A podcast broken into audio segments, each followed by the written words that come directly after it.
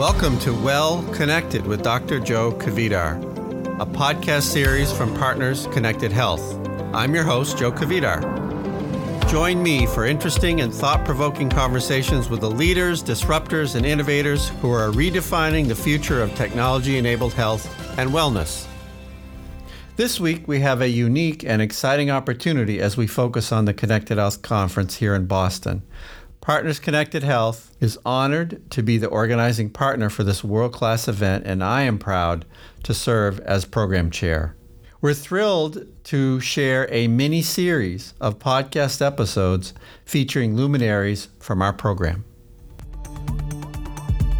I've spoken extensively on the need to make health addictive in a good way. What I mean by that is similar to how smartphones have become addictive, uh, with people checking their phones up to and sometimes more than 150 times a day. And I've outlined some of the strategies to and tactics to, in fact, make health addictive in my first book, The Internet of Healthy Things. Today, we're at an inflection point, though. Growing healthcare challenges like an aging population, shrinking healthcare resources, an explosion of chronic conditions, and lifestyle related conditions such as hypertension, diabetes, and obesity are, I believe, well suited for connected health solutions. But capturing data alone, we've learned, won't maintain behavior change needed to improve health and wellness.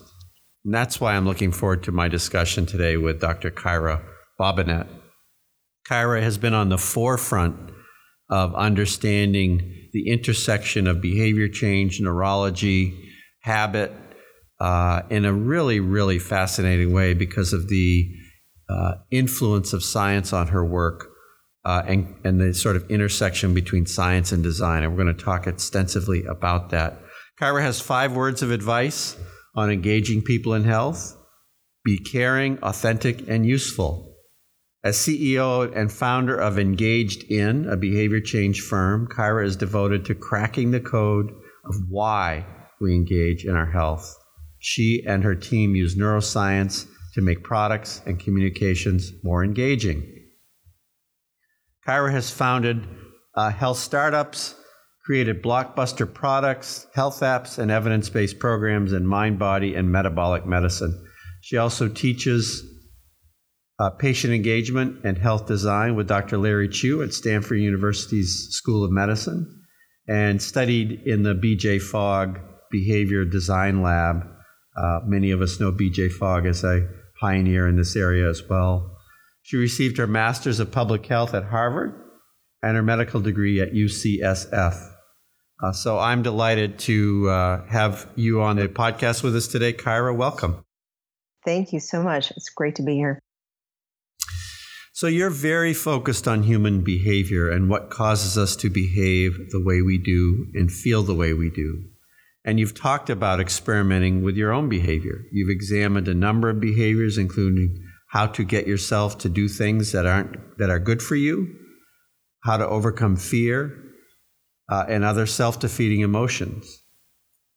As, I, as you know, I've long been interested in behavior change and finding ways to integrate behavior change tools and motivations in connected health. It is a key ingredient in creating health and wellness and even prevention and lifestyle related diseases.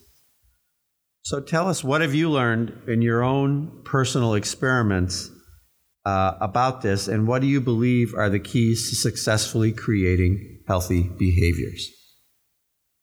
Yeah, so um, the amazing thing about working on yourself is that you realize how uh, humorous it can be, you know, having a human brain sometimes. Uh, for example, we all have this experience of, I'm not going to do this. And then later on that day, you do it. You know, mm-hmm. I'm not going to eat this. I'm not going to drink that and all of a sudden you you find yourself doing it. And mine of course is the vexing starbucks soy chai which is my constant practice uh, of how to do harm reduction with myself and and those sorts of things. So you know my my most recent iteration i would say on my behavior is intermittent fasting. Mm-hmm. and I found that you know it's it's interesting because when we deal with the world of uh, you know issued facts and and recommendations coming out of medical bodies or health bodies like the CDC there's a lot of um, advice that we have to process, like you know everybody should have breakfast, and I heard that my whole life, and and what I noticed with my own body was that if I had breakfast, I would be an eating machine until I fell asleep. And I usually am a night owl, so that was like the worst combination for me personally. Uh, and and what I what I really appreciate is that with this new world of uh, metabolic um, coming together with brain and behavior, that we can really start to steer you know in a bespoke way for our own bodies what works for us personally. And now we just have to figure out how to make everybody kind of the designers of their own health so that they can iterate on what works for them and kind of go against some of the you know uh, recommendations which work for maybe other bodies you know six small meals breakfast those kinds of things might work for other people um, and and then it's this constant negotiation i find with myself around what I can get myself to do. So in a sense, I'm I'm two people. I'm I'm the designer of my own behavior, and then I'm the sort of subject of the study, study of one. N of one. Well, that's a popular yeah. trend. N of one, indeed. Sure. You you've said that you specialize in both behavior change and design thinking. I mentioned that uh, a minute ago, and to me that I think is unique in the marketplace. So help us break down and explain how behavior change and design thinking work together. And and then I'll also I'd love to hear a little bit more about how you use design thinking and brain science to change behavior. So two questions really embedded in one. Yeah, that's great um, you know, you know, with the physician training that, that there's really no design thinking embedded into that, and Zero. and I'm hoping that I'm hoping that you know through your work and other people's work that that will become more needful and ubiquitous. And I'm, I'm seeing good signs of those two worlds coming together. And but just in terms of the sort of mechanism of action um, if i could put it in those terms of design thinking it, I find I, I came to it because it closed the gap between, you know, what what people will do and what they know they should do. So as a physician, you know, when you see somebody, there's a lot of around this, you know, you should do this. You should, now now make sure you do that and follow up on this. And there's a whole, you know, literally a, a heritage around physician orders, right? and and you know we, we can no longer you know we can know more order a per, another adult to do something let alone our own children right? So so it's about getting real about okay now we got to humble ourselves. And the, and the thing that really struck me about design thinking and that is, is that it always starts with empathy. And you know I'll, I'll speak to that in a second with the neuroscience going further uh, beyond empathy. But even that uh, it, as a discipline it's not that we as physicians are not empathetic. Obviously everybody who would bother to go through that training and that rigor cares about people. But the um, the, the discipline of design thinking is always starting with step one. What is this person doing, and why are they doing that? And asking yourself those questions that then humble you to say, where can I meet them where they're at, and what can I do to join up with them and co-design what would work for them. And my own personal vision and hope is that as design thinking comes into medicine and even medical practice and even into the exam room, could there be a reallocation of time away from the fund of knowledge, you know, history of, you know, blah, blah, blah, I'm expert, I'm going to explain all this. You can get that from Google these days. but, you know, or I could hand you a couple of URLs to read up on it. But could we spend our time really designing what you're going to do and the systems you're going to put in place when you get home? And that that's a, maybe in my mind a better use of time to actually get the behavior that's going to be- benefit somebody once they leave the office or the hospital. Completely makes sense. And and tell us again a bit about the brain science part uh, the relationship to brain science. That's i think unique to your work. Yeah, I, you know, I, I drifted there. You know, I, I definitely um, appreciated my time with BJ Fogg. You know, he's an amazing, amazing human being in addition to a brilliant mind and I guess just because of my more clinical background, I I really became uh, absorbed into how the brain works, not only to give me better ideas and more ideas about what's underneath the hood as we watch these sort of phenotypal surface behaviors uh, that are observed and even interviewed or, or we do research with people what is below that? What are the brains doing? You know if, if i know how the brain works then i kind of can tell where it's going. And when i'm designing things to help people what i want to do is work with not against the brain. And and what i realized once i started looking into all of the neuroscience is that most of the things that i had built in the past or designed in the past or created as interventions in my whole life uh, were working against the brain because they were based on assumptions of what people should do and not what they actually do. And so, you know, I, I mentioned design thinking kind of humbles you down to that that ground level and join up with somebody, but also neuroscience gives you that edge of understanding where the brain's going to go with a particular situation or device or what what have you. Really, really fascinating. So I know you've also written about it in your book uh, called "The Well-Designed Life." Where you outline concepts based on studying neuroscience and design thinking to empower individuals to live their best life. What are some of those concepts, and, and tell us a little bit about what you cover in the book and how we can apply those ideas to improving health and wellness? Yeah, so you know, I think the the chapter that is my favorite most recently is compassion. Um, I think that there's a lot of smart people figuring out kind of the integration and the policy and the the you know bells and whistles and the pings and the the doodads and things like that in technology, healthcare technology. And I feel that, you know, evolutionarily speaking, our first generation of these things were all about getting our attention and even as you mentioned the smartphone distracting us maybe from some very important things like relationships and our kids and mm. and stuff like that so now i think this next wave of technologists and clinicians and and folks are challenged and and verging on this question of how can we design the next generation of technology to be brain supportive brain friendly um, you know emotionally intelligent uh, you know compassionate towards the user, uh, you know, forging compassion between the the physician and the the patient and the family, and and so you know, I think you know, I had written a blog for uh, the Connected Health blog, and um, I I really hark I, I, brought out a personal story about my father who has recently been diagnosed with terminal cancer, mm. and we're in the room uh, talking about these things, and there's this person in the background typing while we're talking mm-hmm. and didn't introduce themselves and kind of was this this F, you know this effigy kind of person sitting there and and I I realize that that's a that's an improvement to the intrusiveness of the EMR systems that came in and interrupted that eye eye contact between the physician and patient so they were doing what they could to restore that natural balance but then you've got this random person typing, typing, typing while this very deep, very emotional conversation is happening. So we have to do better.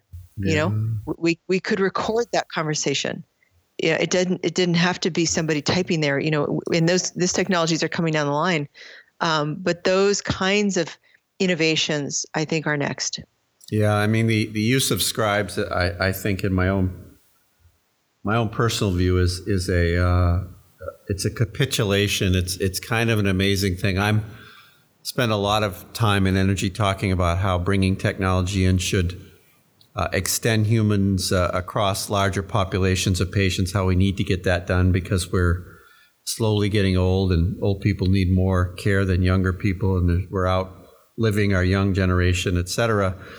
And and yet, as you point out, we we make billion dollar investments in uh, uh, uh, electronic records and then hire a scribe. So we're going in the wrong direction. we're hiring people to help us with technology rather than having technology replace people. It's very codependent, isn't it? it's so sad. And, and uh, yeah, I don't use a scribe in my practice for that very reason, which I, I, I it's uh, not that I ha- have a lot of conversations with patients about end of life, but but I have it's dermatology, so there's a few personal moments in there, and uh, I just don't like having a scribe in the room. So I I still do my typing the old-fashioned way, but not in front of the patient. Anyway, that's a, a digression, but.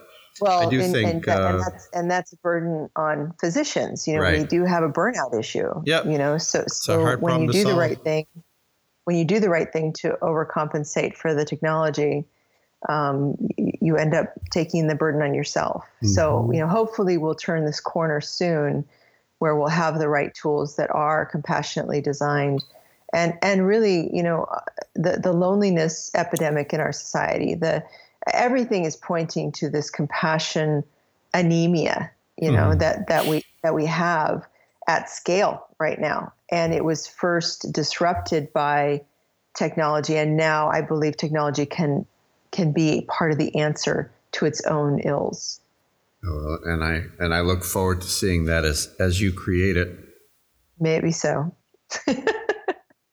uh, your work at Engaged In seeks to solve what you call the brain behavior gap, applying the latest research uh, with design to increase engagement and behaviors change at scale. Some of your work has included building a non threatening app to help people manage a chronic conditioning, designing a workplace to maximize employee happiness, improving medication adherence, and even changing people's behavior to alter electricity use.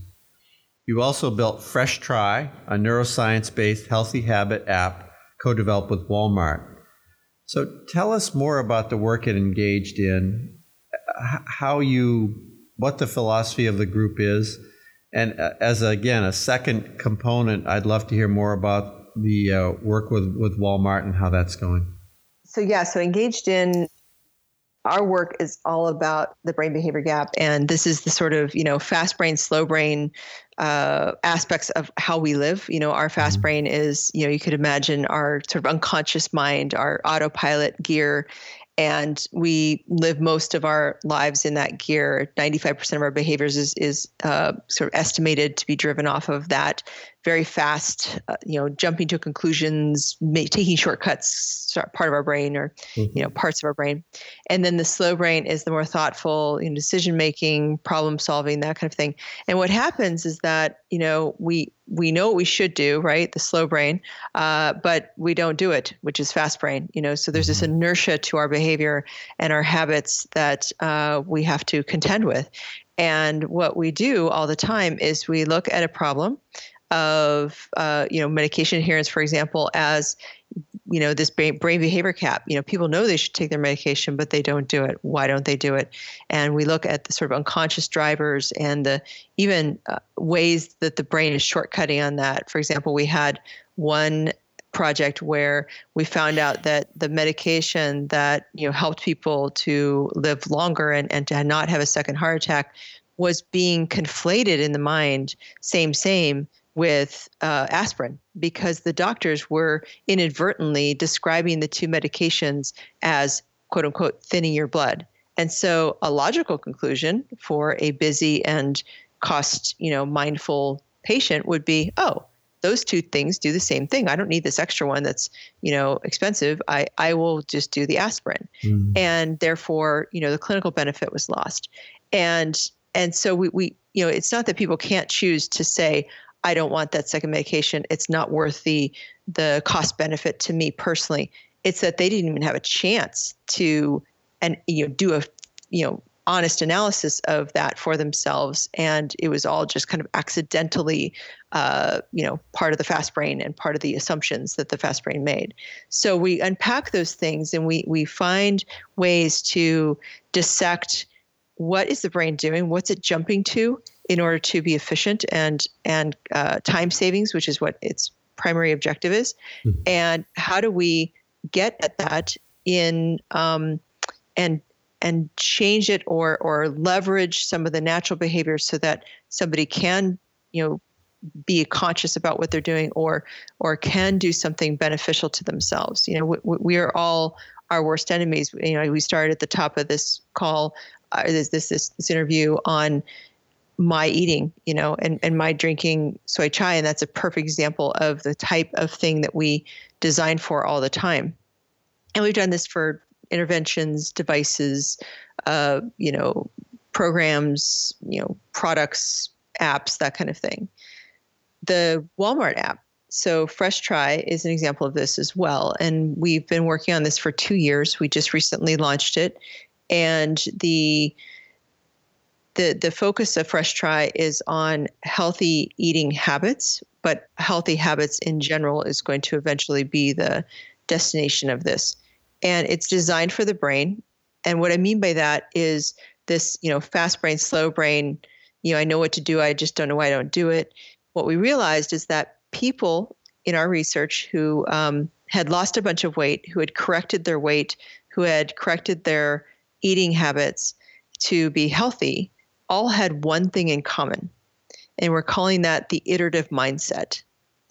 It's it's similar to growth mindset, which is Carol Dweck's brilliant work, but it's it's both acknowledging that hey, things aren't over for me, and also I'm going to tweak this instead of fail. And so what we found is that this mindset of I'm not failing, or I didn't just, you know, even though I binged at that party accidentally, I'm just going to say tomorrow's a new day and I'm going to iterate on what I do. Next time I go to a party, I'm going to have a plan.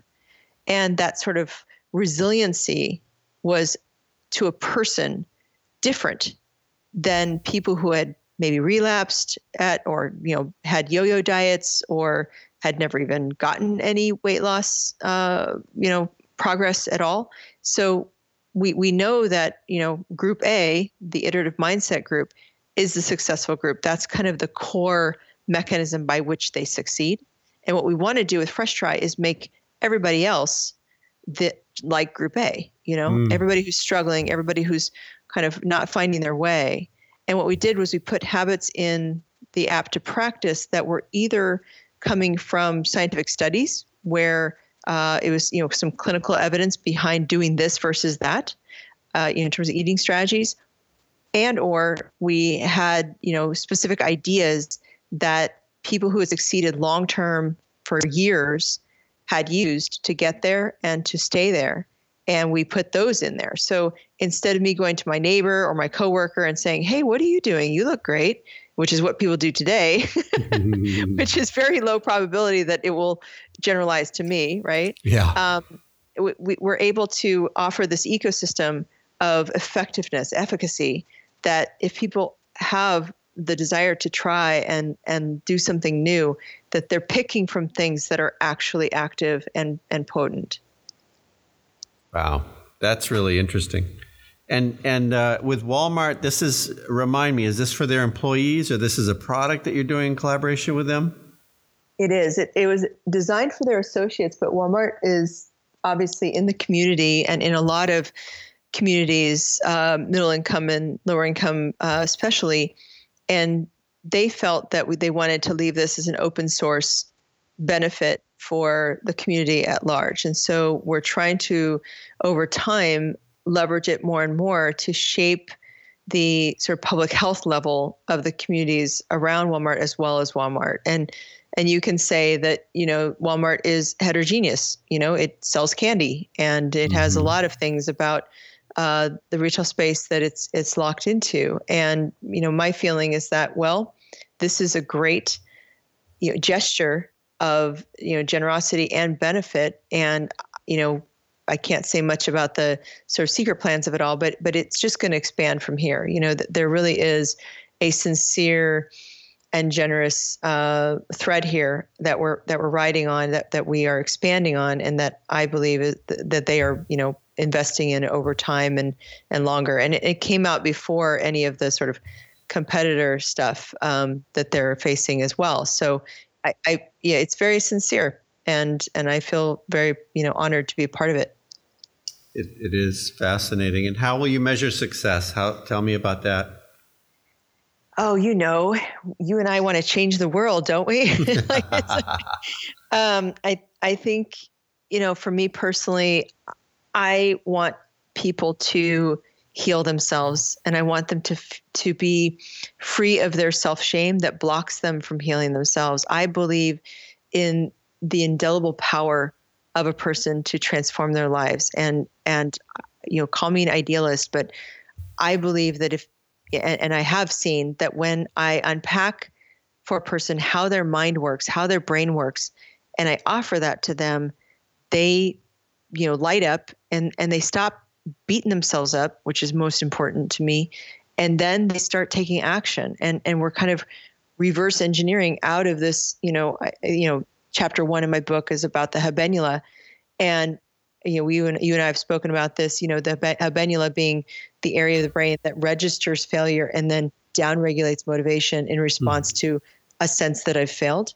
Mm. And so, our whole mission, anybody, all of us who are trying to affect change and and health at scale, have to contend with this, you know, neuromachinery that we've got to protect ourselves from you know repeated failing of, of things like you know touching the stove and burning burning burning ourselves. You know this is how we learn but we got to sidestep that when it comes to behavior change. We have to give people an out and an alternative and this iterative mindset is the alternative. So m- for me success is scaling that mindset to people who never even heard of this there you go. And and for the Walmart project specifically, are you is it downloads? Is is there a way to measure outcomes? How's that going?